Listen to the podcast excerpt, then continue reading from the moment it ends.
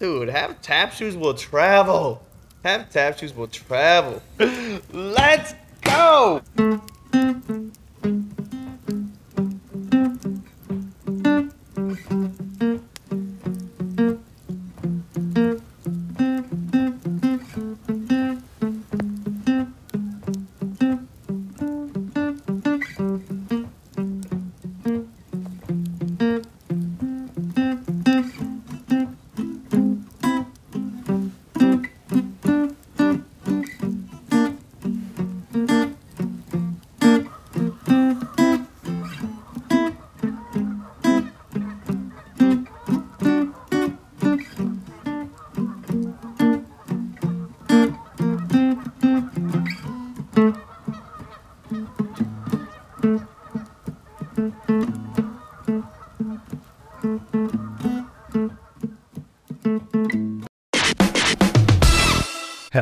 Welcome to Have Tap Shoes Will Travel. How's everybody doing this week? Feeling good? You getting your shoes on? You grooving? Man, I still haven't been cleared by the neurologist yet. You know, I had that accident in August, but I still have not been cleared brain wise to be able to go and tap dance yet. Although the orthopedic people, the people that are in charge of the bones, they did the x ray and they determined that it is all good. So I've been cleared to dance as far as the bones are concerned, and the brain still needs to get a clearance. But I'm excited that this week, on Monday, I'm going to be going in for another CT scan, and they're going to take a look at it, and they're going to go, oh, it looks like everything is healing, is what I'm hoping to hear. But that's that's coming up on Monday, so I'm excited for that that's it's happening. I've been doing all of the sort of PT exercises that I've been assigned. Some of them involve therabands, some of them involve balancing on a pad. It's a Airex Swiss made pad. it's this blue foam pad that I'm balancing on. And you, you can balance with both your feet and work the TheraBand with your arms. And then also practice balancing on one foot at a time. And the thing about having a pad under your foot is it makes it a sort of uneven ground that makes you work for it a little harder. And so I'm not sure exactly um, as far as I'm not sure exactly how long I was able to balance on one foot with my eyes closed before this accident, but at, at this point I'm I'm working my way up, not on the blue foam. Like I step off the foam to do that part, but the the exercises in proprioception to try to build up my connection between my brain and my balance is coming along. You know, I have to say, like I had I had a day that I, I'm I'm supposed to get to 30 seconds of standing on one foot with my eyes closed, and then switch to the other foot then close my eyes and stand for 30 seconds on that one. On on my right foot, I got it up to 22 seconds. On my left one, for some reason that one's not coming. That one's not as as far advanced. I got to like 12 on that one though. So I'm working on it. It's it's a it's a work in progress. All right. Proprioception. It's it's all fun. It's all fun and games. I also received the books in the mail that I ordered from Rusty Frank. The cool thing about her tap book or any of the books on her website is that she'll personalize them and sign them for you too. So if you want to give them as a gift, I found it it's it works as a really nice gift to people that you know who are really into tap dancing. I would highly recommend going over to rustysdanceshop.com and check out her website. Rusty Frank's got a whole bunch of stuff on there. There's tap videos and there's books and whole lot of stuff to check out in the store online from your own house. You get to just look right at it. There it is.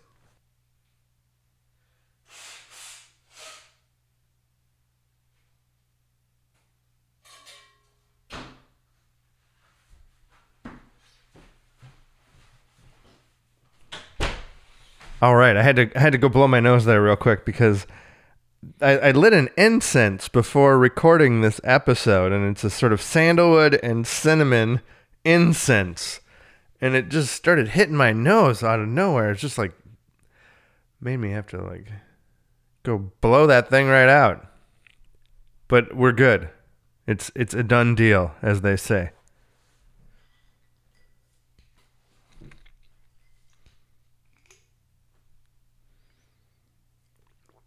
Mmm. Little yerba mate. Now it's time to party. All right. So this week, I have been going through some of my old files on the computer, different photo files, different archival sorts of files, and I happened to come across the the ticket that my brother and I received as we were bucket drumming in New York City. We were we were drumming out Well, here's here's the address. It was at 314 West 54 No, wait. Let's see. No, that's that's the place where we were supposed to go to court.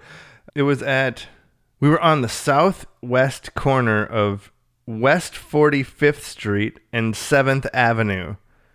So we're, we're you know we're right down in the heart of it, and and we were we were rocking out on buckets one night. We were in town in a in, it was January January 2009, and we were out in New York doing the APAP, the American Performing Arts Presenters Booking Conference. You know, booking the show, buckets and tap shoes, getting the tour booked. And we were still out there on Sunday. The conference was now done, and we were we had our buckets in town. We were just like, let's go down. We're, we're gonna take it down to the heart of the beast. And we set up. We found like a little nook in this corner, and we built up a really good crowd. We were out there drumming, and then there were some of the NYPD that walked past and they were not having that. And one of them was on a horse, and I think we kind of startled the horse too. So they really did not appreciate that either of us freaking their horse out while there was a police officer riding on the back of it and us crashing our cymbals and buckets was not helping that situation. So they came over and they checked our pockets, they checked our they ran our IDs, and then they ended up writing us a ticket. Both of us got written a ticket. And it says that the ticket was for disorderly conduct when I look at this part of it. We were we were out there, we were playing without a permit. That was another thing that we were having an issue with at the time. And disorderly conduct apparently is what you get in trouble for when you're bucket drumming on the street in New York. At least back in 2009. And so what because we were not able to appear in court, which on here it said on the 18th day of March in 2009. This happened at 8:30 p.m. on January 11th. So we were going to be definitely back in Minneapolis by that point and hopefully well on tour somewhere. You know, we were just at a booking conference trying to get the show on the road. And so I wrote a letter to the court because they said that that was the other option. And I found that. I, I found that I still had that on my computer somewhere. So uh, it says this. This is on, this is um, March when we received something in the mail. I sent them this letter. Dear Your Honor, hello, my name is Rick Ausland. I regret to inform you that I am unable to appear in person on March 18th, 2009, due to the fact I live in Minneapolis, Minnesota. My brother Andy and I have a show called Buckets and Tap Shoes. We were in New York for a performing arts conference on Saturday, January 10th, and two shows at the Long Island Children's Museum Sunday, January 11th. On the night of Sunday, January 11th, Andy and I didn't have enough money to buy dinner. We literally each had less than $2. New York was more expensive than we had accounted for, but we were to fly home in the morning. We had been drumming and tap dancing at the Long Island Children's Museum earlier that day and were very hungry. We decided to play our buckets in Times Square, the place where it all began. We played a, we played to a standing room only audience in Times Square for about 10 minutes and were then greeted by your very own NYPD. They ushered the crowd away and told us to face the wall. They ran our IDs, wrote Andy and I a ticket, and told us to pack it up and get out of here. That was in quotes. Pack it up and get out of here. the officer the officers told us we would need to acquire a street performance permit as well as a noise permit. We know not to drum on buckets in Times Square without a proper permit, and it won't happen again. Your Honor, we are from Minneapolis, Minnesota, and didn't realize what we were doing was any sort of crime. New York City has a rich history of street performance, and the audience was having a good time and smiling. It's a great feeling to be in New York at night. We love your city and had no intent to break the law in any way. Thank you, Your Honor. Rick Ausland, Minneapolis, Minnesota. There it is. That's what happened. We wrote them an explanation letter, and then not long after that, they sent it both in the same envelope for both my brother and I, because we were both we, we were each issued a ticket at the time, and it was all completely dismissed. They threw it out of court. So there we go. That's that's the story of bucket drumming in Times Square in 2009. Are you bucket drumming in Times Square? So that's why one of the tracks that's on our Bucket Drumming Volume 1 CD is called Times Square because each each one of the 10 tracks that are on there not only have the beats per minute listed for each track so you know what the tempos are, but they're all based on places that we've drummed before. Like one's called 3rd Street Promenade. That's where we got our start bucket drumming back in the day in the early 2000s out in Santa Monica.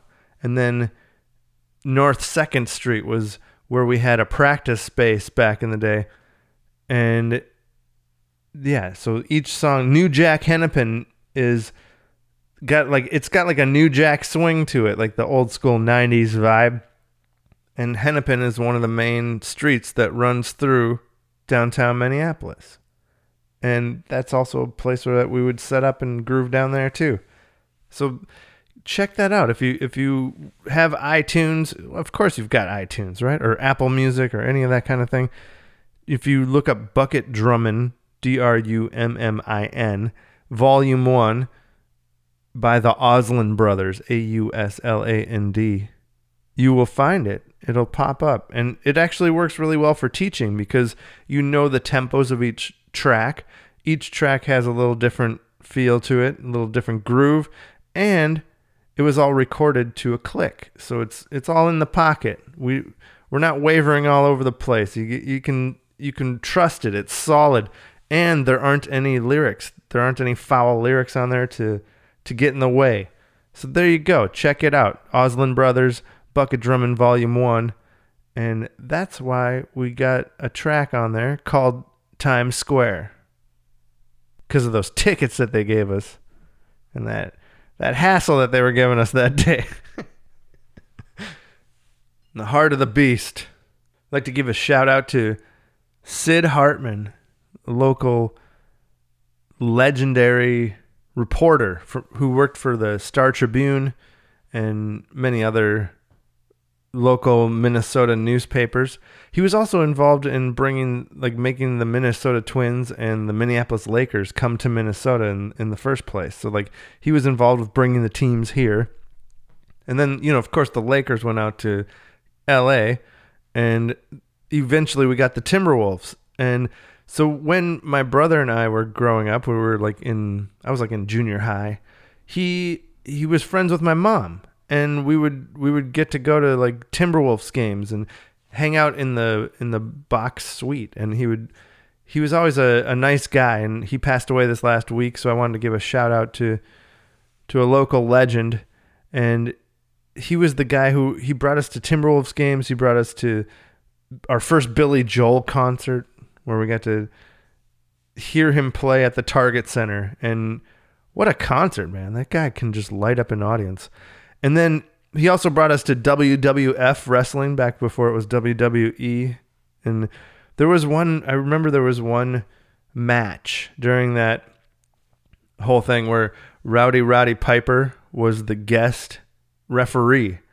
And Hulk Hogan was also fighting like the, and at one point the Ultimate Warrior, like all all the old school wrestlers were in in this they were there. They were in Minneapolis on that night, and this this one match when Rowdy Roddy Piper was a guest referee. Of course, he ends up getting into it and like becomes part of the whole match too before the end, and just kind of went off the rails. But that was it was great, and so that was because back in the day too, when we'd go places, mom was like, "Just call him Uncle Sid," so that, you know people don't think it's weird. Like, all right, because then they, I don't know. Apparently, they thought we were related then. So when we'd hang out with him, he'd would go out to dinner. We'd get to go to some of these really cool events. And you know, I, I just heard this week that he passed, and he was still producing work. He he passed away at hundred years old, and he was still putting out a weekly column, multiple columns. Like his his final one was put out last Sunday, I believe. So quite a career, and yeah, I was I was thinking about that earlier, so I wanted to give him a shout out. There was a time where we got to go with him on his boat, and we were going down the St. Croix St. Croix River in like it's like right in between Wisconsin and Minnesota. It's the river that basically divides the two states. And we were going down the river and some guys were waving at us very frantically. We're like, "What's with these guys?" And it turned out that we were in a no wake zone where you're not supposed to be driving your boat very fast because it leaves a sort of ripple behind the boat. So we were in a no wake zone, and Sid Hartman thought, Uncle Sid thought people were over there recognizing him or his sort of, you know, celebrity status, and they were over there waving to him. And he just turns and waves back to him and was like, hey. But meanwhile, they were actually trying to let us know that we were in a no wake zone and that we were supposed to slow the boat down. He, it didn't even dawn on him though. It, it was, it didn't even register. He just, he kept driving and he waved to him and put a big smile on his face and he kept going. Was great. To my knowledge, he was he was not a tap dancer one bit. However, there was a time though where he and my mom my mom brought him to our dance recital, which our dance recitals growing up were pretty well produced. Like we had a full on union crew working them and, you know, full on stage crew with beautiful like moving lights and everything else back in the day. And so he went to one of the dance recitals and I guess the next day he was on the radio talking about what he had done the night before and he was saying how good it was. And then we went into the dance studio the next day because Andy and I had class and when we arrived we were told that the phone's been ringing off the hook and people were trying to buy tickets to that night's recital because they were trying like it was by him mentioning that on the radio it got a bunch of people to call the dance studio and they were trying to get in get into the show the show was sold out. They couldn't get in. it was great. So yeah, rest in peace, Uncle Sid Hartman. And yeah, shout out to his family and Minnesota legend, man. After I was in that recent accident, I couldn't help but like have the thought that our life's work is what we have to be working on. And I've I've mentioned this before, but it's like we have to do that while we're still here and while we are still alive. And that is, I hope, what you are able to also put some time into each week. And I'm finding the importance of doing this, realizing that we're not going to be here forever and we have to do what we're going to do while we are here. And so I'm designing a new show concept and writing out ideas for an upcoming show that we're going to work on and transferring footage from past shows and getting all that kind of organized and onto the computer because a lot of that stuff is on tapes so i got to still transfer stuff over but i think it's very important that you you work on your life's work while you're still here that's that's that's all you get and then after that it's over like that's everything that you leave behind is what you left. That's what it is. So that was a thought that I was having this week that I was I'm thankful to be here to be able to continue working on that. And I realize that that's an important thing to do. And this podcast is even part of it. So that's also why I wanted to express my gratitude for you listening because this is the thing that I wanted to like share stories with you. And and I'm thankful for that opportunity. So thanks for being here. We got more coming. It's it's going to be a good year. We're going to we're going to turn this year around at some point. Make sure you get out there and vote too. It's coming up. If you haven't already voted, I already voted. It's already done. They keep sending me things in the mail like what am I supposed to do with all this? I already did it. but they keep giving me reminders. What am I going to do? I'm going to remind you. That's what I'm going to do. They keep sending me these things. I'm going to tell you. Maybe you haven't voted yet. So make sure you get it done. You don't necessarily have to wait until the actual day on November 3rd. You can you can do it before in a lot of places.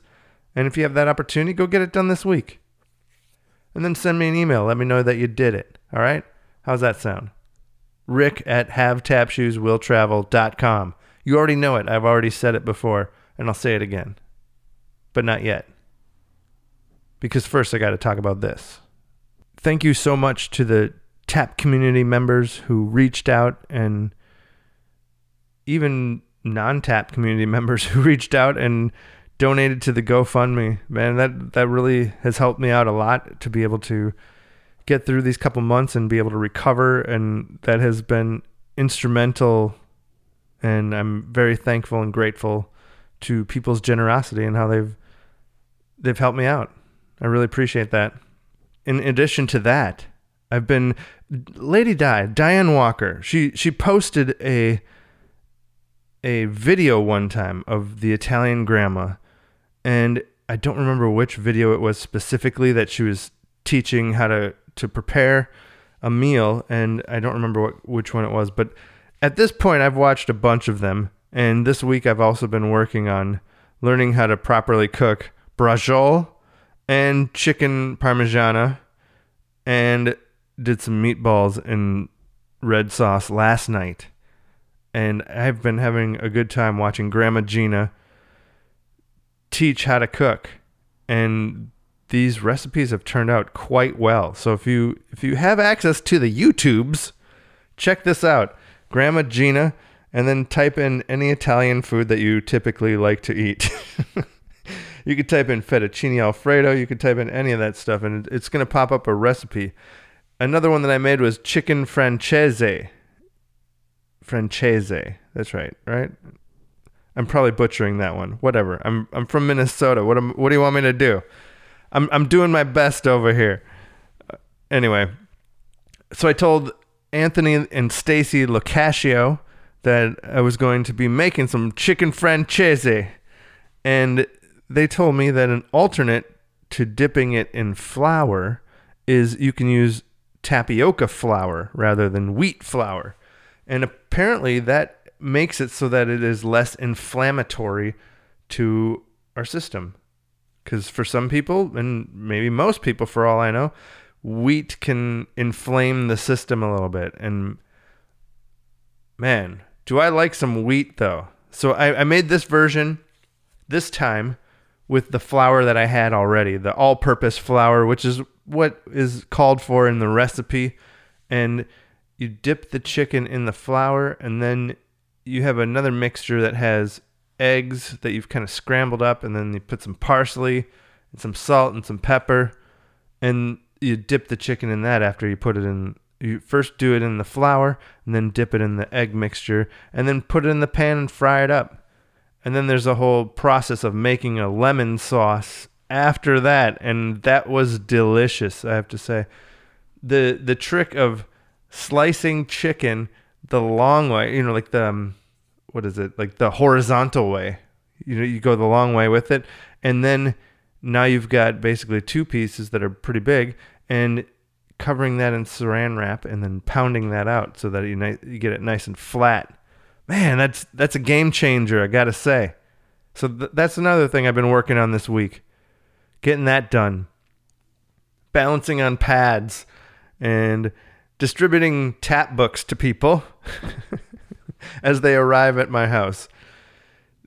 Also, I have to give a plug. Dormeshia is at Fall for Dance Program 2. It's coming up on Monday, this Monday, October 26th, the same day that I'm getting my brain scanned in the morning.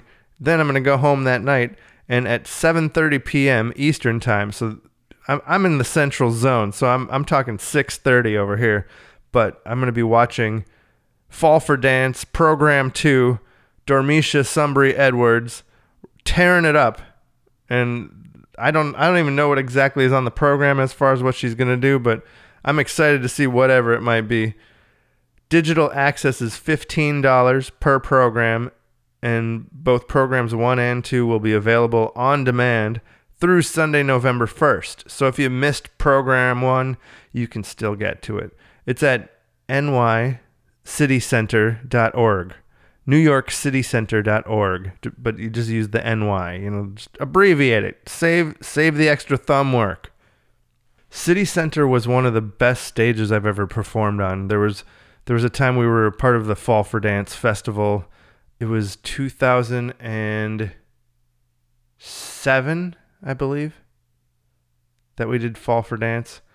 And the crew there, the stage crew at the New York Theater, they were all like full on union stage crew and they were so good to work with. I have to say, like the everyone knew exactly what to be doing. We we also had our our live band with us at the time, so we there was a place where we got all our gear backlined from. We had to order like a drum kit and all those kinds of things because all of our our entire um, group at the time flew, and all of our instruments were brought to us at the theater, and it was already ready to go.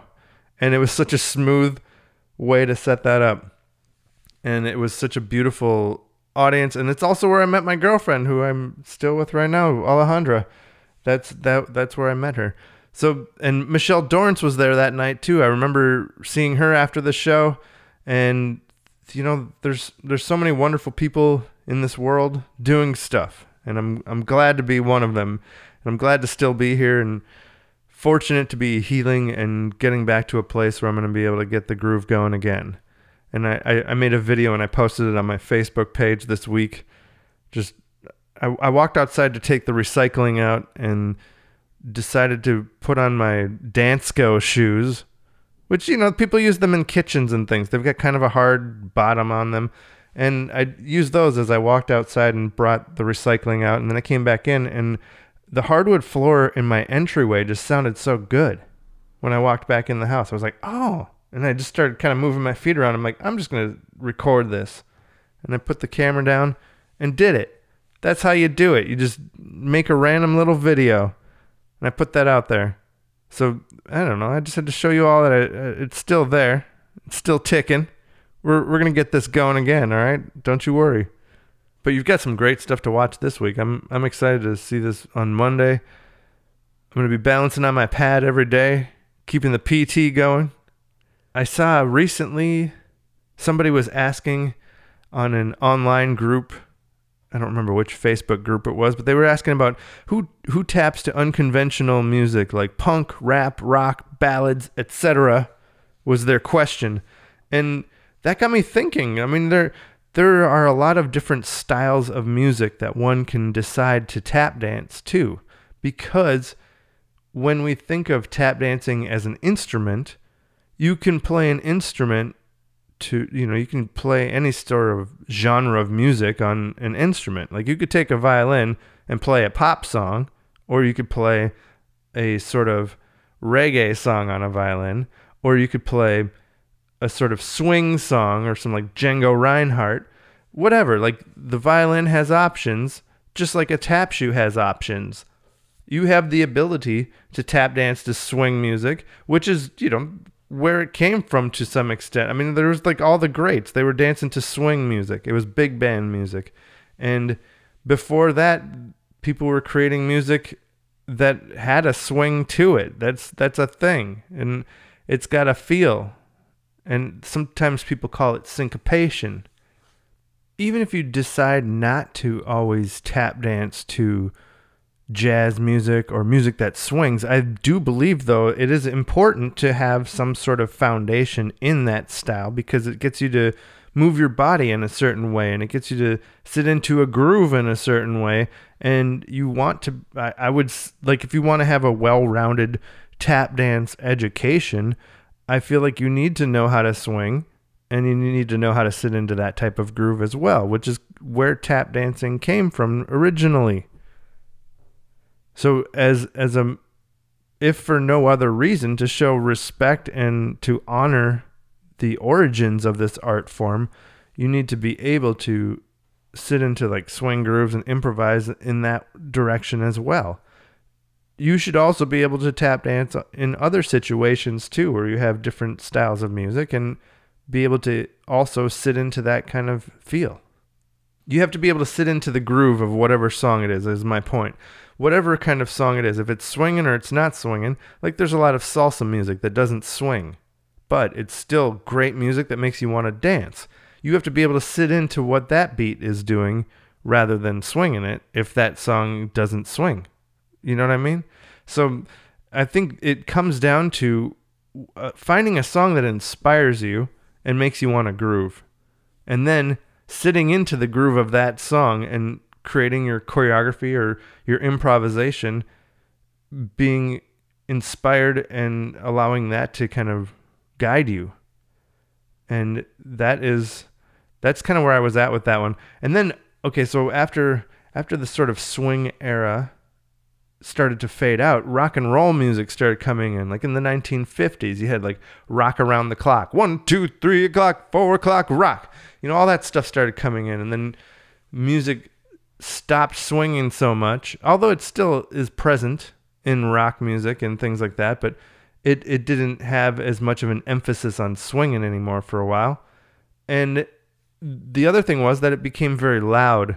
Guitars were cranked up really loud now, and big speakers, or like walls of speakers. Like, how are you going to hear a tap dancer in front of that kind of level when at the time they didn't necessarily have proper ways to mic these things either? Now we're at a time where we do have a lot more access to sound equipment and solutions to be able to provide a show that has both loud music and the ability to hear the tap dancers and their feet and what they're doing. That is a possibility. It costs a little bit of dough. You still got to put something into it, and you have to have a good designer that knows what they're doing. And you know, you got to do some trial and error too during your rehearsal process and figure out what's going to work the best. Like, do you want to mic the floor with either like sensors, like you would mic on an acoustic guitar, like um, pickups? You might use you might use a, a Martin pickup on your acoustic guitar, or a Barcus Berry pickup on your cello. Something like that is a thing that you put on a string instrument, and it's very sensitive, and then it has a it converts it into a signal that you can then plug into your sound. It's like a little microphone, but it's it works a little differently than a microphone. But it picks up the vibration of what the instrument is doing. So if you have that embedded in the floor, like Savion Glover likes to do that. He likes to have his Barcus Berry pickups on the floor and anywhere he steps on the floor from the vibration of the floor, that's what's transmitting into the sound system. Whereas sometimes people will have microphones like the do it right mics where you have a, a mic pack and then it kind of splits as a sort of Y cable down each leg. And it's it's like if you think about earbuds and you put one earbud on your left shoe and one earbud on your right shoe, run the cables up your legs and then put a pair of pants over those or whatever, you know, you figure it out. And then you plug that into instead of plugging it into your phone, you plug it into a, a mic pack, which then transmits the signal back to the audio board and then they're able to you know do a lot of things with it they could put reverb on it they could put an eq on it like there are different sound manipulations that you can do then at that point which is a fun thing to think about which you could also do if you had the pickups embedded into your floor or if you even put floor mics. Like sometimes people will use the Crown PCC 160 mics, those flat boundary mics that can go across the front of a stage, and they have a 160 degree pickup pattern. So if you think of 180 as like completely flat, like 160 brings it back a little bit, but you you think of that width and if you put that right on the downstage edge of the stage and it's aiming toward the stage, then you're going to get a pretty wide pickup space. And then you can put a few of those mics, distribute them across the front of the stage, and you're going to pick up the entire downstage edge. Then you can also put them around the perimeter of your tap floor. You know, whatever. Like you can rent these mics very easily, some of them too. You don't have to like necessarily go out and buy them. If you have one performance or something like that, you don't have to have that same kind of investment. You can rent them as well and it, it also works out quite well. But the point was because music got louder, there was a time where tap dancing was known to have dropped off a little bit and people are like oh tap dancing it's a dying art form or whatever you want to call it. Like it's in my eyes it's never been a dying art form but i've never been seeing it from that angle so i'm thankful for that to some extent. But i do realize it's a thing that happened at one point from the 50s all the way into like the 70s and then it started to kind of come back a little bit. And here we are we're all still grooving all right. And I'm thankful for that. And I'm thankful to, for the people that allowed that to continue and passed on the stories. And I'm still in the middle of the book Jazz Dance right now. I've been reading that a little bit every night. It's been a part of my daily routine where I'm going to be reading every time. And it's Marshall and Jean Stearns wrote this one. And it has a foreword and an afterword by Brenda Bufalino. So Brenda Bufalino is bookending the book itself. All right. That's what's going on there. And I'm excited to get to that point and in the afterword because I, I read the foreword. It was good. Also, Brenda Bufalino's autobiography was pretty great too. So I'm excited to dig further into that one.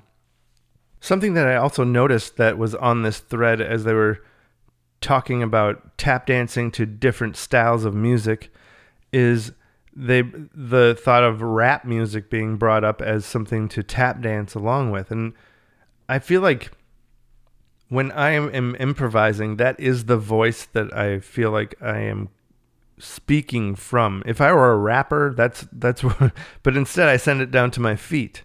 And that's what's coming through as i'm tap dancing and improvising a, a thing. That's it's as though i'm rapping instead and that's how I phrase it. Sometimes I'll even rap out lyrics with my feet. But that is that is a place that I like to tap dance from. Here's the thing. If you have a song playing and there's a rapper already rapping, now that is a lead vocal. And it's not often that you have a second lead vocalist at the same time doing something else. So when you have musical choices like that, something to consider is perhaps you tap dance to rap songs that don't have the lyrics on it anymore. It's like an instrumental version and your feet are doing the the, the rapping rather than having a vocalist on the track, which you can get for your favorite rap song out there right now. You could probably get the the backing track of it or the karaoke track of it and take that and use it. Here's the other cool thing about that. If you're teaching with that, you don't have any issues with lyrics. There's there's no sort of swear words at all because you're just using the beat from the song. So that's that's a thought. Some people seem to mention that they really like to tap to rap music, and I, I dig it too. Like there's a lot of really good beats, and it's it's inspiring you to want to dance. And that totally makes sense. Here's how you get around the lyric problem because that was another thing that was mentioned that I saw was like how do you remove lyrics from a song? Well, you just get the karaoke version and sometimes you can search for the instrumental version of a song too where it's the it's still the official version of the song, but it's an instrumental one that might have been on the single. Sometimes on the maxi single you got the original version of the song and then the instrumental and then the version that's only the it's like the acapella version that only has the vocals but there's no beat on it. You got that version and then you get the club mix and then then you got the reggaeton remix, all that, you know whatever it is. But if you can find the versions of songs that don't have the lyricists delivering their lyrics at the time, your feet then become that. Your feet are telling the story. And that's that's the way I've seen it for a long time and I think some of the favorite tap dancers that I've been able to watch do something like that as well. They're telling us a story through their rhythm and their movement and how they articulate what their sounds are doing. Like it's it's it's a language that's being spoken. Have a little respect, you know? Get it going. I'd like to wish Ms. Kathy Wind a happy birthday. She had her birthday this week and she's she's been a, a big supporter of the podcast for quite some time and I really appreciate her and I want to give her a shout out. Kathy Wind with keen sense of rhythm.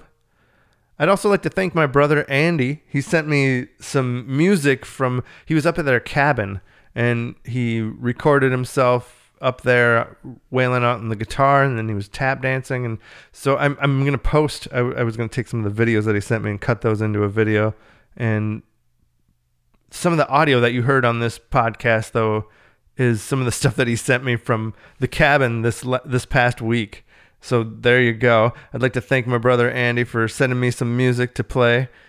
And I'd also like to thank Matt and Carrie over at the Dancing Fair.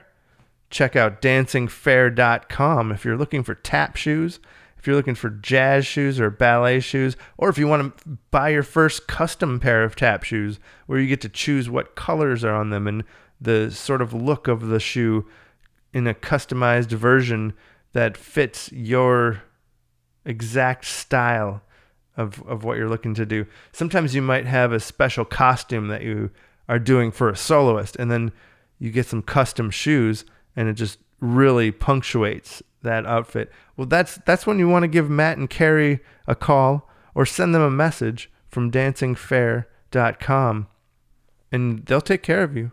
They'll they'll figure it all out with you, and it will be quite a pair of shoes that you end up with. I'll tell you what. If you haven't already, please go over to Facebook or Instagram. Follow Have Tap Shoes Will Travel. We're we're all over the place. We're on YouTube. We're on we're on all the spots. We're on we're on the TikTok. All right, the TikTok has Have Tap Shoes Will Travel as well. I haven't posted any videos on there in a while though, so I, I have to get on that. All right. But go over there if you haven't already followed the the pages. We got we've got more stuff coming up. All right. I hope you're excited. Man, I really can't wait until we can get to a place where we can bring people together into a theater, have like, you know, 500 people in one spot at the same time and enjoying a show again. I do I really miss that. I, I miss the live performance aspect at this and, and, you know even like teaching classes too where you got everyone in the room together and it's there's no video involved. I i look forward to getting to some of these places once again. It's it's quite a process to figure all this stuff out. I'm glad i'm not the person who has to figure all this out but i do want to contribute to making it all work. And i know there's a lot of people being affected by all of this and we're going to get through it though just know that we're we're gonna get through it. We're gonna we're gonna make it all work, and we're gonna learn some things along the way that will hopefully improve our games. I mean, we all know how to use Zoom pretty well now, right? You know, we're, we're learning some new techniques over here. All right, we're figuring it out as we go along, but that's that's part of the game. That's what improvisation is all about. I'd like to thank you for listening this week. We've got another one of these coming up next week. I am so excited that you are here and thankful that you're here. I'm thankful to be here myself and grateful that I'm healing and coming back together and looking forward to connecting with you all soon. If you want to send me an email, if you have a message that you got to tell me, here's what you do type in rick at havetapshoeswilltravel.com and it'll get right to me. And if you want to check out the website, it's at havetapshoeswilltravel.com as well. Boom! You got all of them. You've got all the links. Well, what are you still listening to this for? Go check out some of these links and get it going. Remember, City Center Fall for Dance is happening on Monday, this Monday. Go check that out too. You're gonna you, you don't want to miss Dormeshia's set. I'm telling you. You're gonna want to go check that out. So make sure you do it. All right, thank you once again. We'll we'll talk to you all really soon. Bye-bye.